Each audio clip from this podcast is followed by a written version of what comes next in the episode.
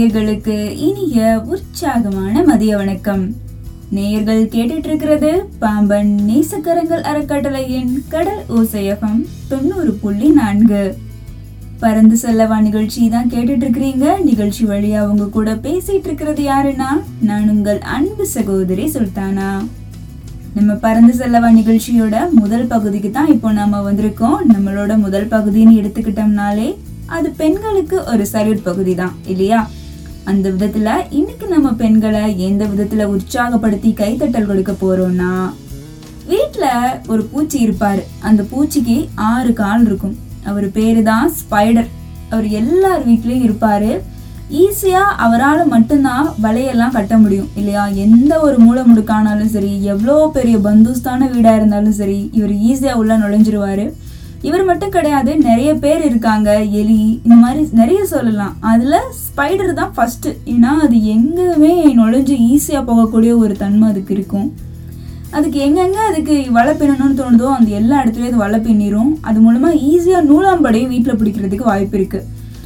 இப்படி நம்ம வீட்டுல நூலாம்படை பிடிக்குது, இப்படி நூலாம்படை அதிகமா சேருது. ஆனா அது எல்லாருமே கிளீன் பண்ணுவோமான்னு சொல்ல முடியாது.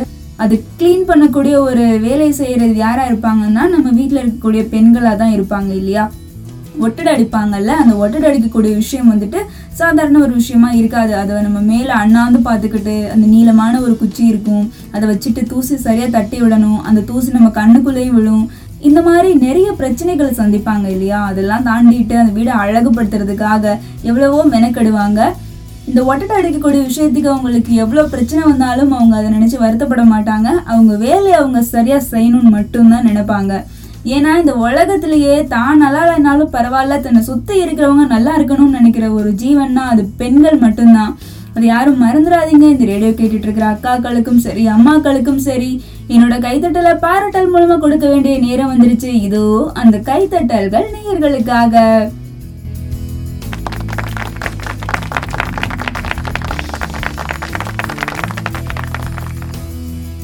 நான் கொடுக்கக்கூடிய இந்த கைத்தட்டல்கள் உங்களுக்கு பிடிச்சிருந்ததுன்னா உங்களோட கருத்துக்களை நீங்க என் கூட பகிர்ந்துக்கலாம்.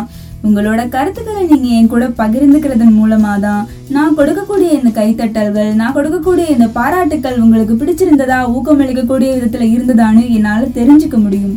அதனால நீங்க உங்களோட கருத்துக்களை தெரிவிக்க வேண்டிய எண்கள் என்னன்னா, நம்ம கடல் ஓசை எஃப் எம்-உடைய வாட்ஸ்அப் எண் தான். அந்த எண் என்னன்னு சொல்றேன், நீங்க நோட் பண்ணி வச்சுக்கோங்க.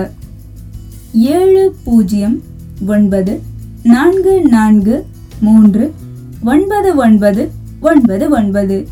இந்த எண்களுக்கு தான் உங்களோட கருத்துக்களை நீங்க எனக்கு தெரிவிக்கணும். நேயர்களோட கருத்துக்கள் வரவேற்கப்படுகின்றன. தொடர்ந்து இணைந்திருங்கள். நேயர்கள் கேட்டுட்டு இருக்கிறீங்க, இது பாம்பன் நேசக்கரங்கள் அறக்கட்டளையின் கடல் ஓசை எஃப் எம் தொண்ணூறு புள்ளி நான்கு.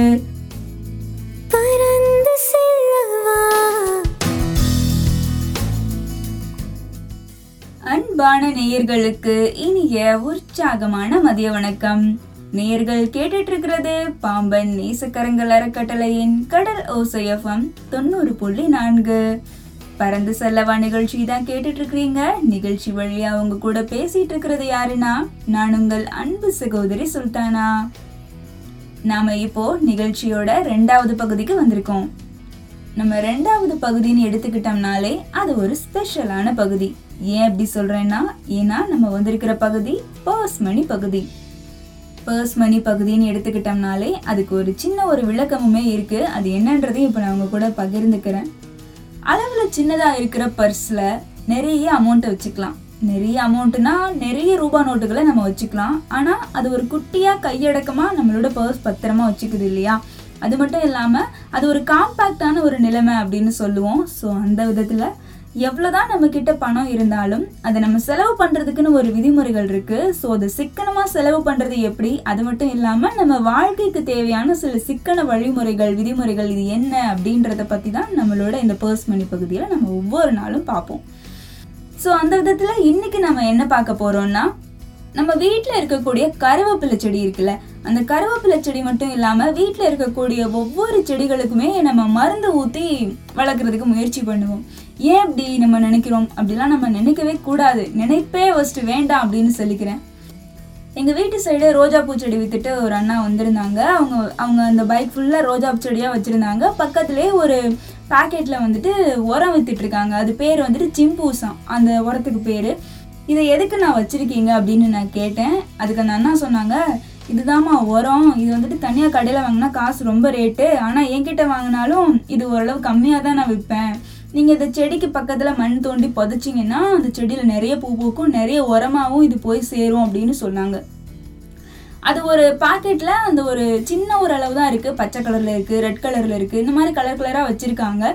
அது செடியில் போட்டோம்னா நல்லா வளருமா, ஸோ அப்படி சொன்னாங்க. ஆனால் எனக்கு தெரிஞ்சு அதெல்லாம் போட்டு வளர்க்கணும், தேவையில்லாமல் அதுக்கெல்லாம் காசு செலவு பண்ணணுன்ற அவசியமே கிடையாது. சும்மா வீட்டில் நம்ம வீட்டில் வேஸ்ட் ஆகக்கூடிய பொருட்கள் இருக்கும் இல்லையா, இப்போ வீட்டுக்கு ஒரு நண்டு வாங்குறீங்க, இறால் வாங்குறீங்க, மீன் வாங்குறீங்க, அதெல்லாம் வெட்டுறீங்கல்ல, அந்த தண்ணியெல்லாம் மிஞ்சும்ல, அதெல்லாம் அந்த செடி ஓரத்தில் போய் ஊற்றுங்க. அது கருவேப்பிலை செடி பக்கத்தில் ஊற்றி ஒரு ஒரு மாதம் ட்ரைன் பண்ணி பாருங்களேன், உங்களுக்கு அந்த கருவேப்பிலையோட இலையெல்லாம் அப்படியே பெருசு பெருசாக வளர ஆரம்பிக்கும். அதெல்லாம் அது ஒரு நேச்சுரலாகவே அதுலேருந்து கிடைக்குது. இதுக்கு நம்ம கடையிலெல்லாம் காசு கொடுத்து எந்த ஒரு உரமும் வாங்கணுன்ற அவசியம் கிடையாது. ஸோ அதனால் ஈஸியாக அது நீங்கள் பண்ணி பார்க்கலாம். ஒரு நல்ல ஒரு குழி தோண்டிக்கோங்க. அந்த குழியில் நீங்கள் என்னென்ன வேஸ்ட் வீட்டில் இருக்கோ, காய்கறி கழிவானாலும் சரி, எதுவானாலும் சரி, காய்கறி கழிவு, அப்புறம் அந்த மீன் இறால், இதனுடைய அந்த கழிவுன தண்ணி இருக்கும் இல்லையா, அது எல்லாத்தையும் அதில் ஊற்றி அந்த மண்ணை போட்டு மூழ்கிடுங்க.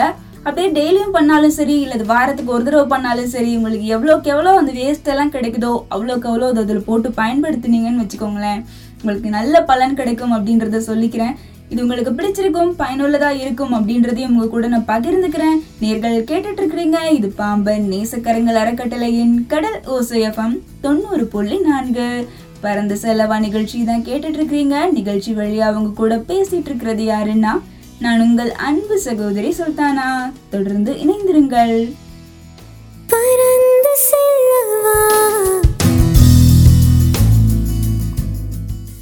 அன்பான நேயர்களுக்கு இனிய உற்சாகமான மதிய வணக்கம்.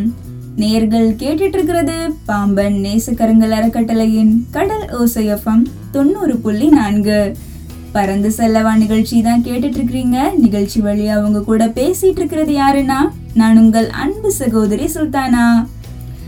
இந்த அழகான மதிய வேலையில நாம பேசிட்டு இருக்கோம் இல்லையா நம்மளோட நிகழ்ச்சியில, அதுலயும் நம்மளோட நிகழ்ச்சியில இப்ப நம்ம வந்திருக்கிற பகுதி மூணாவது பகுதி தான்.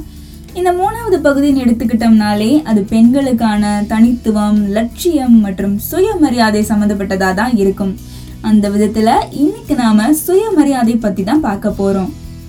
இப்போ ஒரு வசனம் நான் படித்தேன், அது எனக்கு ரொம்ப பிடிச்சிருந்துச்சு. அது என்ன வசனம்னா, கால் புணர்ச்சி கொண்டவர்களின் பார்வையில் நாம் கெட்டவர்கள் அப்படின்ற வசனம் தான். கால் புணர்ச்சி கால் புணர்ச்சி கொண்டவர்களின் பார்வையில் நாம் கெட்டவர்கள் அப்படின்ற ஒரு வசனம் சொன்னேன் இல்லையா. இப்போ நம்ம எவ்வளோதான் நம்ம ஒரு நல்லவங்களாக இருந்தாலும் மற்றவங்களோட மனநிலையில் நம்மளை ஒரு இடத்துல வச்சுருந்தாங்கன்னா அதுலேருந்து அவங்க அவங்கள மாற்றிக்க மாட்டாங்க. அவங்க எந்த ஒரு மென்டாலிட்டியில் இருக்காங்களோ அந்த அளவில் தான் பார்ப்பாங்க. ஸோ அந்த அளவுக்கு தான் மரியாதை கொடுக்கணும் அப்படின்னு நினைப்பாங்க. அது யாராக இருந்தாலும் சரி, அது அவங்க என்ன நிலைமையில இருந்தாலும் சரி, அதை பற்றின கவலை அந்த ஒரு எதிர் நபருக்கு இருக்காது. ஸோ காழ்ப்புணர்ச்சி கொண்டவங்களுடைய அந்த ஒரு நினைப்பு இருக்கு இல்லையா, அந்த ஒரு எண்ணம் ஒரு மனசில் வந்துருச்சுன்னா அது ஒரு அவதூறான ஒரு எண்ணம் தான், தேவையில்லாத ஒரு விஷயமா தான் அது இருக்குது. ஆனால் அது யாரும் பெருசாக பார்க்கறது கிடையாது. அது அப்படியே தப்பான ஒரு கண்ணோட்டத்திலே வச்சுக்கிட்டு இந்த சமுதாயத்தில் தேவையில்லாத பிரச்சனைகள் வர்றதுக்கான காரணமாக இந்த காழ்ப்புணர்ச்சின்னு சொல்லப்படக்கூடிய ஒரு விஷயம் இருந்துக்கிட்டே தான் இருக்குது. அதனால எப்போவுமே யாரையுமே நம்ம குறை சொல்லக்கூடாது. குறை சொல்லி குறை சொல்லி இருந்து நம்ம என்ன செய்ய போகிறோம்? ஃபஸ்ட்டு நம்ம கிட்ட இருக்கக்கூடிய பிரச்சனைகளை நம்ம சரி பண்ணோம்னாலே அடுத்தவங்க கிட்ட எந்த பிரச்சனை இருக்குது அப்படின்றத நம்ம பார்த்துக்க வேண்டிய அவசியமே இருக்காது. நமக்கான மரியாதை நம்மளை தேடி வரும். அது அதை தேடி நம்ம போகணுன்ற அவசியம் இல்லை. நாம் எப்படி இருக்கமோ அப்படிதான் மற்றவங்களும் நம்மக்கிட்ட நடந்துப்பாங்க. அதனால எப்போவுமே நம்மளோட சுயமரியாதையை நம்ம இழந்துடக்கூடாது. நாம் நாமளாக இருப்போம் அப்படின்றத உங்கள்கிட்ட சொல்லிட்டு இருக்கிறது யாருன்னா, நான் உங்கள் அன்பு சகோதரி சுல்தானா. நேர்கள் கேட்டுட்டு இருக்கிறீங்க, இது பாம்பன் நேசக்கரங்கள் அறக்கட்டளையின் கடல் ஓசை எஃப்எம் தொண்ணூறு புள்ளி நான்கு. தொடர்ந்து இணைந்திருங்கள், இன்னும் புது தகவல் நேயர்களுக்காக காத்துட்டு இருக்கு.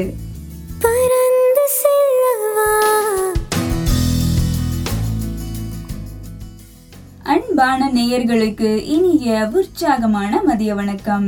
நேயர்கள் கேட்டுட்டு இருக்கிறது பாம்பன் நேசக்கரங்கள் அறக்கட்டளையின் கடல் ஓசை எஃப்எம் தொண்ணூறு புள்ளி நான்கு.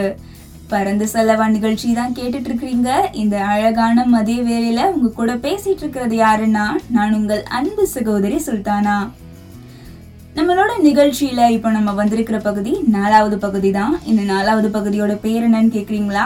அது ஆரோக்கியம் சம்பந்தப்பட்ட பகுதி தான். நமக்கு ஆரோக்கியம் தரக்கூடிய விஷயங்கள் என்னென்ன இருக்கோ அது ஒன்று விடாம எப்பவுமே எடுத்து வச்சுக்கிட்டு உங்களுக்காக டெய்லியும் நான் ஒவ்வொரு விஷயங்களை எடுத்து வந்துட்டு இருக்கேன். அந்த விதத்துல இன்னைக்கு நம்ம எதை பத்தி பார்க்க போறோம்னா, பூண்டு பாலை பத்தி தான் பார்க்க போறோம்.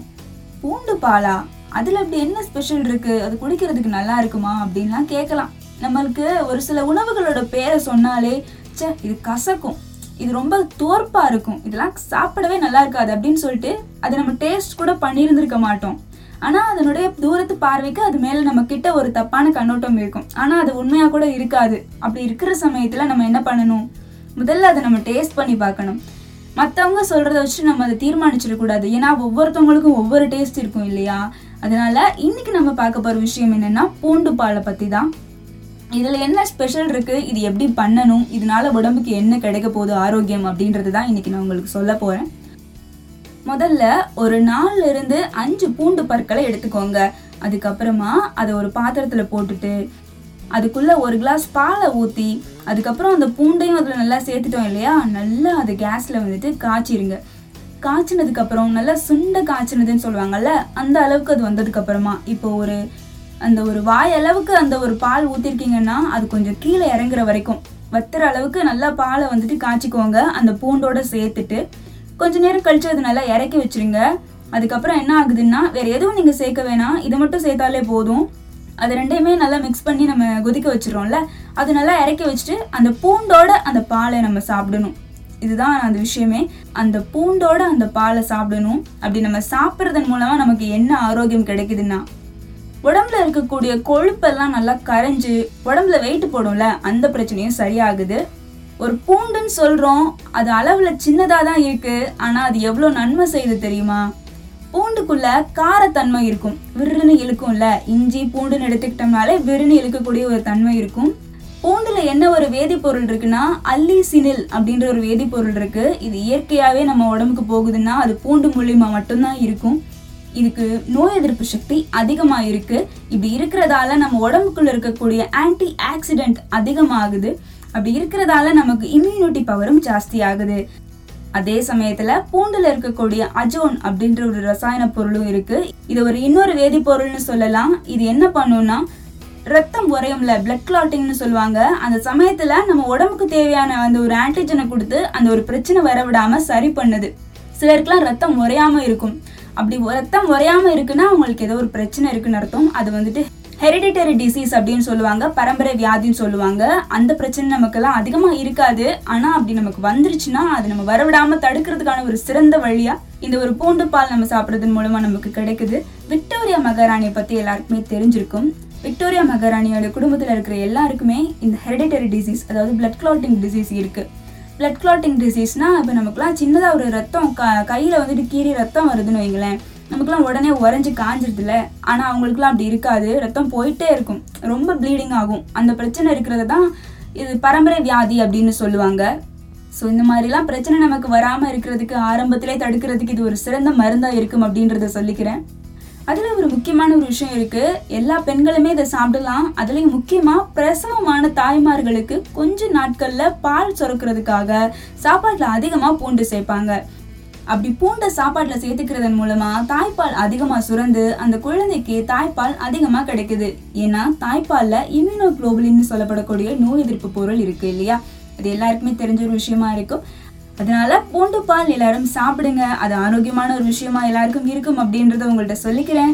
இன்னும் புது தகவல்கள் நேயர்களுக்காக காத்துக்கிட்டு இருக்கு. நேயர்கள் கேட்டுட்டு இருக்கிறீங்க, இது பாம்பன் நேசக்கரங்கள் அறக்கட்டளையின் கடல் ஓசை எஃப் எம் தொண்ணூறு புள்ளி நான்கு. தொடர்ந்து இணைந்திருங்கள்.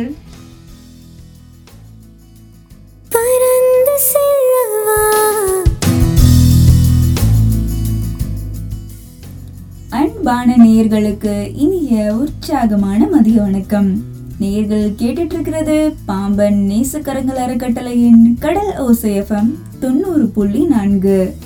பரந்த செல்லவா நிகழ்ச்சி தான் கேட்டுட்டு இருக்கிறீங்க. நிகழ்ச்சி வழியா அவங்க கூட பேசிட்டு இருக்கிறது யாருன்னா, நான் உங்கள் அன்பு சகோதரி சுல்தானா. நாம இப்போ நிகழ்ச்சியோட அஞ்சாவது பகுதிக்கு தான் வந்திருக்கோம். இந்த அஞ்சாவது பகுதியோட பேர் என்னன்னு கேக்குறீங்களா? அது மாதவிடாய் கால ஆரோக்கியம் பகுதி தான். நம்மளோட மாதவிடாய் கால ஆரோக்கிய பகுதியில இன்னைக்கு நாம என்ன ஒரு பயனுள்ள தகவலை பார்க்க போறோம்னா, ஒரு சாப்பாட்டு பொருள் தான். இதோட பேரு ரொம்ப ஸ்பெஷல். ஸ்கூல் படிக்கிற எல்லா பிள்ளைங்கள்ட்டையுமே இந்த பேரை சொன்னா நாக்கில் எச்சில் ஊறும். அந்த அளவுக்கு இந்த உணவு பொருளோட பேரு அவ்வளோ ஸ்பெஷல். அதோட டேஸ்ட் சொல்ல வேண்டிய அவசியமே இல்லை, அந்த அளவுக்கு அது டேஸ்ட்ஃபுல்லான ஒரு உணவாக இருக்கும். பேர் சொல்ல தெரியல, என்ன ஒரு ஃபீலிங் ஆகுது அப்படின்னு கூட சொல்ல தெரியல. அந்த அளவுக்கு மனசுக்குள்ள ஒரு என்டர்டைன்மெண்ட் வரும். அதுக்கு நம்ம விளையாடணுன்ற அவசியம் கூட கிடையாது. ஸ்கூல் படிக்கிற காலத்துலலாம் அந்த இன்டர்வல் சமயத்தில் பெல் அடிப்பாங்கல்ல, ஸோ அப்போ வந்துட்டு அந்த கேட்டில் தொங்கிட்டு அவ்வளோ கூட்டத்துலேயும் அவ்வளோ ஒரு இடைஞ்சல்லையும் அப்படியே கேட்டில் கை விட்டுட்டு, அக்கா அக்கா எனக்கு அந்த ரெண்டு ரூபாய்க்கு அந்த மாங்காய் கொடுங்கக்கா, அந்த ரெண்டு ரூபாய்க்கு அந்த நெல்லிக்காய் கொடுங்க, அந்த மூன்று ரூபாய்க்கு அந்த சாத்துக்குடி கொடுங்க அப்படின்லாம் கேட்போம். அதுலேயும் தெரிஞ்சவங்களா இருந்தாங்கன்னா ஆள் பார்த்துட்டு கொடுப்பாங்க. இவங்களுக்கெல்லாம் இவ்வளோ தான் கொடுக்கணும், நமக்கு தெரிஞ்ச பிள்ளை தானே அப்படின்னு சொல்லிட்டு ஒருவாலாம் கட் பண்ணிட்டு கொடுக்குறது, இந்த மாதிரிலாம் நடந்திருக்கு. ரொம்ப ஹாப்பியான ஒரு நாட்கள்னு ஸ்கூல் டேஸ் எல்லாருக்குமே இருந்திருக்கும். இந்த மாதிரிலாம் என்னோட லைஃப்லேயும் இந்த மாதிரி ஒரு சந்தோஷமான ஒரு விஷயங்கள்லாம் நடந்திருக்கு. உப்பு மாங்காய், உப்பு நெல்லிக்காய் இதெல்லாம் எல்லாருமே சாப்பிட்ருப்போம். அவ்வளோ டேஸ்ட்டாக இருக்கும். பச்சை கலரில் தான் இது எல்லாமே இருக்கும். பச்சை உணவுகள் அப்படின்னு சொல்லலாம், பச்சை உணவுகள் அப்படின்னு சொல்லலாம் அவ்வளோ டேஸ்ட்டாக இருக்கும். இதெல்லாம் ஏன் சாப்பிடணும் அப்படின்னு நான் சொல்கிறத உங்கள்கிட்ட ஞாபகப்படுத்திகிட்டு இருக்கேன்னா, இந்த மாதிரி பச்சை உணவுகள் அதாவது நெல்லிக்காய், மாங்காய் இதெல்லாம் உப்பு மிளகா வச்சுட்டு சாப்பிடுவோம்ல, அப்படி நம்ம சாப்பிட்றதுனால நம்மளோட கர்ப்பப்பைகள் ஆரோக்கியமாக இருக்கும். அது மட்டும் இல்லாமல் கர்ப்பப்பையில் இருக்கு பாதிப்படைஞ்சிருக்கும், அதே சமயம் ஒரு வலுவிழந்து இருக்கக்கூடிய ஒரு நிலைமையிலே இருக்கலாம். ஸோ இப்படிப்பட்ட சமயத்தில் நீங்கள் பாட்டுக்கு நார்மலாக உப்பு மாங்காய் கிடச்சிச்சின்னா அல்லது நெல்லிக்காய் கிடச்சிதுன்னா எப்போ கிடைக்குதோ அப்போல்லாம் அதை வாங்கி சாப்பிட்டுக்கோங்க. அது ஆரோக்கியமான ஒரு விஷயமா இருக்கும் அப்படின்றத உங்கள்கிட்ட பகிர்ந்துக்கிறேன். நேர்கள் கேட்டுட்டு இருக்கிறீங்க, இது பாம்பன் நேசக்கரங்கள் அறக்கட்டளையின் கடல் ஓசை எஃப்எம் தொண்ணூறு புள்ளி நான்கு. பரந்த செல்லவா நிகழ்ச்சி தான் கேட்டுட்டு இருக்கிறீங்க. நிகழ்ச்சி வழியா அவங்க கூட பேசிட்டு இருக்கிறது யாருன்னா, நான் உங்கள் அன்பு சகோதரி சுல்தானா. தொடர்ந்து இணைந்திருங்கள்.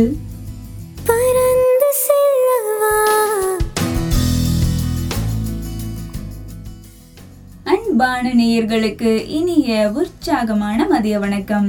நேயர்கள் கேட்டுட்டு இருக்கிறது பாம்பன் நேசக்கரங்கள் அறக்கட்டளையின் கடல் ஓசை எஃப்எம் தொண்ணூறு புள்ளி நான்கு. இந்த இனிமையான மதிய வேளையில நம்மளோட நிகழ்ச்சியில இப்ப நம்ம வந்திருக்கிற பகுதி ஆறாவது பகுதி தான். இந்த ஆறாவது பகுதின்னு எடுத்துக்கிட்டோம்னாலே அது மன ஆரோக்கியம் பகுதி தான். அதுல நேயர்களுக்கு எந்த ஒரு சந்தேகமும் வேணாம். நம்மளோட மன ஆரோக்கியம் பகுதின்னு எடுத்துக்கிட்டோம்னாலே அதில் ஒரு ஸ்பெஷல் இருக்கும். என்ன ஸ்பெஷல் இருக்கும்னு கேட்குறீங்களா? நம்மளோட மனசுக்கு ரிலாக்ஸ் தரக்கூடிய ஒரு விஷயமா தான் நம்மளோட ஒவ்வொரு பகுதியுமே மன ஆரோக்கியம் பகுதியில் இருக்கும். ஸோ அந்த விதத்தில் இன்றைக்கி நான் என்ன சொல்ல போகிறேன்னா, ஒரு குட்டி கதை தான் சொல்ல போகிறேன். இந்த கதை சொல்லும்போது உங்கள் கண்களை கொஞ்சம் மூடிக்கோங்க. மூடிட்டு நான் சொல்லக்கூடிய விஷயங்களெல்லாம் நீங்கள் நினச்சி பாருங்கள். அப்படி நீங்கள் நினச்சி பார்க்குறதன் மூலமாக உங்கள் மனசுக்கு என்ன தோணுதோ அதை நீங்கள் தெரிஞ்சு வச்சுக்கிட்டு அது நீங்கள் என் கூட பகிர்ந்துக்கவும் செய்யலாம். உங்களோட கருத்துக்களையும் நீங்கள் பகிர்ந்துக்கலாம். ஸோ இப்போ நான் கதை சொல்ல ஸ்டார்ட் பண்ணுறேன். வாங்க கதைக்குள்ளே போகலாம். ஒரு நகரம். அந்த நகரத்தில் வந்துட்டு பரபரப்பாக இயங்கிட்டு இருக்கக்கூடிய மக்கள், அப்புறம் அங்கே வேகமாக போயிட்டுருக்கிற auto, van, rickshaw, bike, scooter இந்த மாதிரி எல்லா வாகனங்களும் வேக வேகமாக போயிட்டுருக்கு. அப்போது அந்த ரோடை கிராஸ் பண்ணும்பொழுது ஒரு பையன் வந்துட்டு ஆக்சிடெண்ட் ஆகிடுறான். ஆக்சிடெண்ட் ஆகிட்டு அந்த பையனுக்கு வந்துட்டு ரொம்ப ரத்தம் போயிடுது. அவனை காப்பாற்றவே முடியாத ஒரு நிலைமையில இருக்கான். அங்கே இருக்கிற எல்லாரும் அதை ஒரு வேடிக்கையாக பார்க்குறாங்க, வீடியோ எடுக்கிறாங்க. அப்புறம் அதை பார்த்துட்டு பார்க்காதது மாதிரியும் போயிட்டுருக்காங்க. அப்போது அந்த வழியாக வந்த ஒரு அம்மா மட்டும் என்ன பண்ணுறாங்கன்னா, அந்த பையனை வந்துட்டு ஹாஸ்பிட்டல் கூப்பிட்டு போகிறாங்க. அதுவும் ஆம்புலன்ஸ் மூலமாக அவனை கூப்பிட்டு போகிறாங்க. ஹாஸ்பிட்டலும் போயிட்டாங்க. அந்த அம்மா வந்துட்டு தமிழ்நாடு கிடையாது, வேற ஒரு நாட்டை சேர்ந்த ஒரு பெண். அப்படி இருந்தாலும் அவங்களுக்கு அந்த ஒரு தாய்மை உணர்வு இருந்திருக்கு. ஸோ அந்த பையனை ஹாஸ்பிட்டல் கூப்பிட்டு போய் சேர்க்குறாங்க. ஆனால் அவங்கள்ட்ட பணமே இல்லை. தன்னோட காதில் இருந்த ரெண்டே ரெண்டு தோடு மட்டும்தான் அவங்க கிட்ட இப்போ ஒரு இருப்பாக இருக்கு. ஸோ என்னன்னா, அந்த பையனை ஹாஸ்பிட்டல் கொண்டு போய் சேர்க்குறாங்க. அங்கே வந்துட்டு உள்ளேயும் கொண்டு போயாச்சு, ஐசியூக்குள்ளேயும் கொண்டு போயாச்சு. அங்கே வந்துட்டு செக் பண்ணிட்டு என்ன சொல்கிறாங்கன்னா, நாங்கள் கொடுக்குற மருந்தெல்லாம் நீங்கள் போய் மெடிக்கலில் வாங்கிட்டு வந்தால் தான் நாங்கள் வந்துட்டு ட்ரீட்மெண்ட்டே ஸ்டார்ட் பண்ணுவோம் அப்படின்னு சொல்கிறாங்க. இந்த அம்மாவும் சரி கொடுங்கன்னு சொல்லிட்டு மெடிக்கல் போயிட்டு அந்த மெடிக்கல் கடைக்காரர்கிட்ட அந்த லிஸ்ட்டை காமிக்கிறாங்க. அந்த மெடிக்கல் கடைக்காரர் வந்துட்டு அந்த லிஸ்ட்டை பார்த்துட்டு எல்லா மருந்தும் இருக்குது, ஆனால் முதல்ல பணத்தை கொடுங்க, அப்போ தான் நான் மருந்தை கொடுப்பேன் அப்படின்னு சொல்கிறாரு. இந்த அம்மாட்ட காசும் இல்லை, அதே சமயம் அங்கே என்ன பேசி அவர்கிட்ட புரிய வைக்கணுன்ற ஒரு மனநிலையும் அவங்கள்ட்ட இல்லை. ஏன்னா அவங்க நம்ம ஊர் கிடையாது, வெளியூரை சேர்ந்த ஒரு நபர். ஸோ அப்படி இருக்கிறப்போ சைகையிலே அவங்க வந்துட்டு சொல்கிறாங்க, ஒரு உயிரை காப்பாற்றணும் இல்லையா, ஸோ அதானே ஒரு முக்கியம், பணம் வந்துட்டு வாங்கி தந்துடலாம், உயிர் போயிட்டுருக்கு உதவி செய்யுங்க அப்படின்றத அவங்க புரிய வைக்க முயற்சி பண்ணுறாங்க. ஆனால் அந்த கடைக்காரர் வந்துட்டு அதை பெருசாகவே எடுத்துக்கல. தன்னோட கருத்து என்ன, காசு கிடைக்கணும் அப்போ தான் நான் மருந்து கொடுப்பேன் அப்படின்றதுல அவர் பிடிவாதமாக இருக்கார். ஸோ அந்த அம்மா என்ன பண்ணுறதுன்னு தெரியாமல் முழிச்சுட்டு இருந்த சமயத்தில் தன்னோட காதில் இருந்த தோடை கழட்டி கொடுத்துட்றாங்க. அந்த தோடையும் வாங்கிட்டு அவர் மருந்தை கொடுத்துட்றாரு. மருந்தை கொண்டு போய் கொடுக்குறாங்க. அதுக்கப்புறம் அந்த பையனுக்கு சிகிச்சையும் பண்ணிவிட்டு அவன் நல்லா குணமாயிடுறான். அவனுக்கு சிகிச்சை முடிஞ்சு நார்மல் வார்டுக்கு சேஞ்ச் பண்ணுவாங்கல்ல, அப்போ தான் அந்த பையனோட அப்பாக்கே அந்த விஷயம் தெரியுது, தன்னோட பையனுக்கு ஆக்சிடென்ட் ஆயிருக்கு அப்படின்னு. பதறி அடிச்சுட்டு ஓடி வராரு. ஓடி வந்த மனுஷன் நிற்கிறாரு. எங்கே நிற்கிறாரு, அந்த பையனோட அந்த ஒரு நார்மல் வார்டு ஷிஃப்ட் பண்ணியிருப்பாங்கல்ல அங்கே போய் நிற்கிறாரு. அப்போ அந்த அம்மாவும் நிற்கிறாங்க. அப்போ தான் தெரியுது அந்த மெடிக்கல் கடைக்காரர் தான் அந்த பையனோட அப்பா அப்படின்றது. அதான் இப்போ இந்த கதை ஏன் நான் சொல்கிறேன்னா, உங்களுக்கு இது பிடிச்சிருக்கும்னு நான் நினைக்கிறேன். இந்த உலகத்தில் பணம் தான் எல்லாம் அப்படின்னு நினச்சிட்டு எல்லாரும் ஒரு வேக ஓட்டத்தில் ஓடிட்டு இருக்காங்க. ஆனால் அதை தாண்டி நிறைய இருக்குது, மனிதாபிமானம், தாய்மை உணர்வு, இந்த மாதிரி நிறைய இருக்குது. அது இன்னும் சாகலை, அது உயிரோடு தான் இருந்துகிட்ருக்கு. ஸோ அதனால் இந்த மாதிரி யாருக்காவது பிரச்சனை வந்ததுன்னா நம்ம உதவி பண்ணுறோம், அதை ஒரு பணத்தின் நோக்கமாக பார்க்காம ஒரு மனிதாபிமானத்தோட நோக்கமாக நம்ம பார்த்தோம்னா நம்ம மனசும் சந்தோஷமாக இருக்கும், மற்றவங்களும் அது மூலமாக சந்தோஷமாக இருப்பாங்க அப்படின்றத உங்கள் கூட நான் பகிர்ந்துக்கிறேன். நீங்கள் கேட்டுட்டு இருக்கிறீங்க இது பாம்பன் நேசக்கரங்கள் அறக்கட்டளையின் கடல் ஓசை எஃப்எம் தொண்ணூறு புள்ளி நான்கு. பரந்த செல்லவா நிகழ்ச்சி தான் கேட்டுட்டு இருக்கிறீங்க. நிகழ்ச்சி வழியா அவங்க கூட பேசிட்டு இருக்கிறது யாருன்னா, நான் உங்கள் அன்பு சகோதரி சுல்தானா. தொடர்ந்து இணைந்திருங்கள். பரந்த செல்லவா அன்பான நேயர்களுக்கு இனிய உற்சாகமான மதிய வணக்கம். நேயர்கள் கேட்டுட்டு இருக்கிறது பாம்பன் நேசக்கரங்கள் அறக்கட்டளையின் கடல் ஓசை எஃப்எம் தொண்ணூறு புள்ளி நான்கு. பரந்த செல்லவா நிகழ்ச்சி தான் கேட்டுட்டு இருக்கிறீங்க. நிகழ்ச்சி வழியா அவங்க கூட பேசிட்டு இருக்கிறது யாருன்னா, நான் உங்கள் அன்பு சகோதரி சுல்தானா. நம்மளோட நிகழ்ச்சியில இப்போ நம்ம இறுதி பகுதியை நெருங்கிட்டு இருக்கோம். அந்த விதத்துல இறுதி பகுதிக்கு முன்னதான் நம்ம பார்க்கக்கூடிய பகுதின்னு எடுத்துக்கிட்டோம்னா அது ஏழாவது பகுதி தான். அந்த ஏழாவது பகுதியில நம்ம ஒவ்வொரு நாளும் பார்க்கக்கூடிய விஷயங்கள் எதை பத்தி இருக்க போகுதுன்னா, பெண்களுக்கான வெற்றி கதைகள் பத்தி தான் இருக்க போகுது. அந்த விதத்துல இன்னைக்கு நாம யாரை பத்தி பார்க்க போறோம்னா, பெனிட்டா அக்காவை பத்தி தான் பார்க்க போறோம். ஆமாங்க, பெனிட்டா அக்கா இவங்க தமிழ்நாட்டை சேர்ந்தவங்க தான். இவங்களோட வாழ்க்கையில இவங்க என்ன பண்ணாங்க அப்படின்றதான் இன்னைக்கான ஒரு விஷயமே. அதுலயும் இப்போ ஒரு நல்ல நிலைமையில இருக்காங்க. எதிர்பாராம இவங்க வாழ்க்கையில கிடைச்ச ஒரு விஷயமா தான் அவங்களுடைய ஒரு சுய தொழில் அவங்களுக்கு கை கொடுத்துருக்கு. அதுவும் ஆரம்பத்துல இருந்தே ஒன்றும் கிடையாது, தனக்கு கல்யாணம் ஆகி கொஞ்ச நாள் ஆனதுக்கு அப்புறம் தான். இவங்க பண்ணக்கூடிய தொழிலுக்கும் இவங்களுக்கும் ஆரம்பத்துல சம்பந்தமே இல்லையா. அவங்க இந்த தொழிலுக்குள்ள வருவாங்கன்னு அவங்க கொஞ்சம் கூட எதிர்பார்க்கலையாம். அவங்க கணவர் வந்துட்டு புல்லாங்குழல் செய்யற வேலையை வந்துட்டு தொழிலா வச்சிருக்காங்க. புல்லாங்குழல் செய்யறதுக்கு வந்துட்டு இந்த மூங்கில் கட்டைகள் எல்லாம் எடுக்கிறது, அதை சரிவர அடுக்கிறது, வெயில்ல காய வைக்கிறது, அதுக்கப்புறம் அதுக்கு சாயம் போடுறது, அப்புறம் தொழை போடுறது, இந்த மாதிரி ஒவ்வொரு விஷயங்கள் இருக்குமா. அவங்க கணவருக்கு முன்னாடி இவங்க கணவரோட அப்பா பண்ணிட்டு இருந்திருக்காங்க. ஸோ இது பரம்பரை தொழிலாக அவங்களுக்கு இருந்திருக்கு. இவங்களுக்கு அந்த வேலை பார்க்கறது ரொம்ப பிடிச்சிருக்கு. ஸோ இவங்க கணவருக்கு உதவி செய்கிற விதத்துல தான் அவங்க அந்த வேலைக்குள்ளேயே போயிருக்காங்க. ஸோ இது ஆரம்பத்தில் அவங்க செஞ்சதுக்கப்புறம் அவங்களுக்கு இது ரொம்ப பிடிச்சி போயிருச்சு. புல்லாங்குழல் செய்கிற விஷயத்தையே அவங்க ஒரு தன்னோட ஒரு ஹாபி அப்படின்னு கூட எடுத்துக்கிட்டாங்க. அது மட்டும் இல்லாமல் புல்லாங்குழல் செய்கிறதுக்கும் பழகிட்டாங்க. இதனால அவங்க கணவர் என்ன பண்ணிட்டாங்கன்னா, புல்லாங்குழல் செய்கிற வேலையை ஃபுல்லாக அவங்க மனைவிட்ட விட்டுட்டு புல்லாங்குழல் செஞ்சதுக்கு அப்புறம் அதை விற்கிற வேலையை வந்துட்டு அவங்க பார்க்க ஆரம்பிச்சிட்டாங்க. இப்படியே படிப்படியாக அவங்க என்ன பண்ண ஆரம்பிச்சிட்டாங்கன்னா, நல்ல வித்தியாச வித்தியாசமாக நல்ல வித ரகங்களில் அழகழகாக புல்லாங்குழல் செய்கிறதுக்கு அவங்க பழகிக்கிட்டாங்க. அவங்க அவங்களோட கருத்துக்களையுமே பகிர்ந்துருக்காங்க. என்ன சொல்லியிருக்காங்கன்னா, கேரளா மூணாறுல இருந்து தான் இந்த புல்லாங்குழல்லாம் அவங்க தயாரிக்கிறாங்களாம். அந்த அங்கே இருந்து தான் அது வருதான். ஸோ அந்த மாதிரி மூங்கிலெல்லாம் அந்த சைடு இருந்தால் வரும்.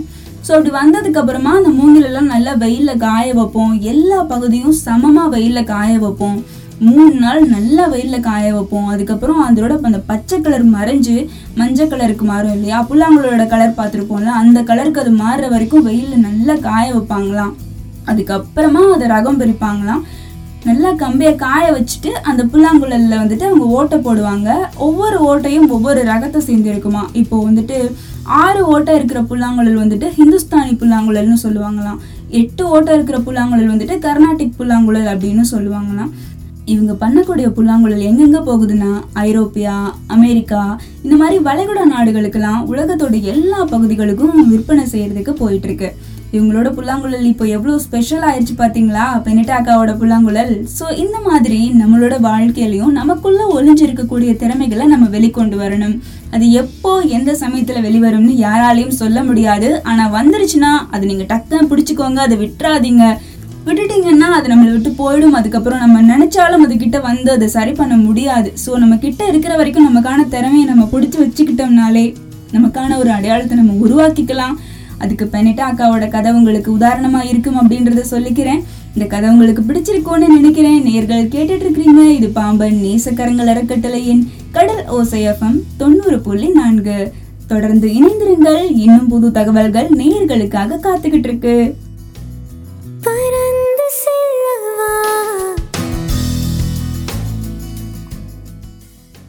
அன்பான நேயர்களுக்கு இனிய உற்சாகமான மதிய வணக்கம்.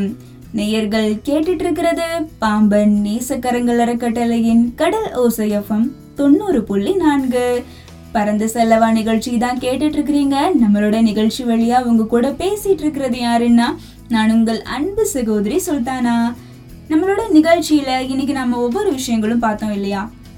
அந்த ஒவ்வொரு விஷயங்களுமே உங்களுக்கு பிடிச்சிருக்கும், பயனுள்ளதா இருக்கும் அப்படின்னு நான் நினைக்கிறேன். அந்த விதத்துல இன்னைக்கு நம்மளோட நிகழ்ச்சியில நம்ம முதலாவதா பார்த்த பெண்களுக்கு ஒரு சல்யூட் பகுதியானாலும் சரி, ரெண்டாவதா பார்த்த பர்ஸ் மணி பகுதியானாலும் சரி, மூணாவதா பார்த்த பெண்களுக்கான தனித்துவம், லட்சியம் மற்றும் சுயமரியாதை சம்பந்தப்பட்ட பகுதியானாலும் சரி, நாலாவதா பார்த்த ஆரோக்கியம் பகுதியும், அஞ்சாவதா பார்த்த மாதவிடாய் கால ஆரோக்கியம் பகுதியும், ஆறாவதா பார்த்த மன ஆரோக்கியம் பகுதியும், ஏழாவதா பார்த்த பெண்களுக்கான வெற்றி கதைகள் பகுதியும் உங்களுக்கு பிடிச்சிருக்கும்னு நினைக்கிறேன். உங்களோட கருத்துக்களை நீங்க எங்க கூட பகிர்ந்துக்கலாம். உங்களோட கருத்துக்களை எங்க கூட நீங்க பகிர வேண்டிய எண்கள் என்னன்னா நம்ம கடலோசை எஃப்எம் என்னுடைய வாட்ஸ்அப் எண்கள் தான். அந்த எண்கள் என்னன்னு சொல்றேன், நோட் பண்ணி வச்சுக்கோங்க. ஏழு பூஜ்ஜியம் ஒன்பது நான்கு நான்கு மூன்று ஒன்பது ஒன்பது ஒன்பது ஒன்பது. இந்த எண்களுக்கு தான் உங்களோட கருத்துக்களை நீங்க எனக்கு தெரிவிக்கணும். உங்களோட கருத்துக்களை நீங்க எனக்கு தெரிவிக்கிறதன் மூலமா தான் நான் கொடுக்கக்கூடிய இந்த தகவல்களும் கருத்துக்களும் உங்களுக்கு பயனுள்ளதாகவும் ஊக்கமளிக்கக்கூடிய விதத்துல இருந்ததாகவும் என்னால தெரிஞ்சுக்க முடியும். அதனால நேயர்களோட கருத்துக்கள் வரவேற்கப்படுகின்றன.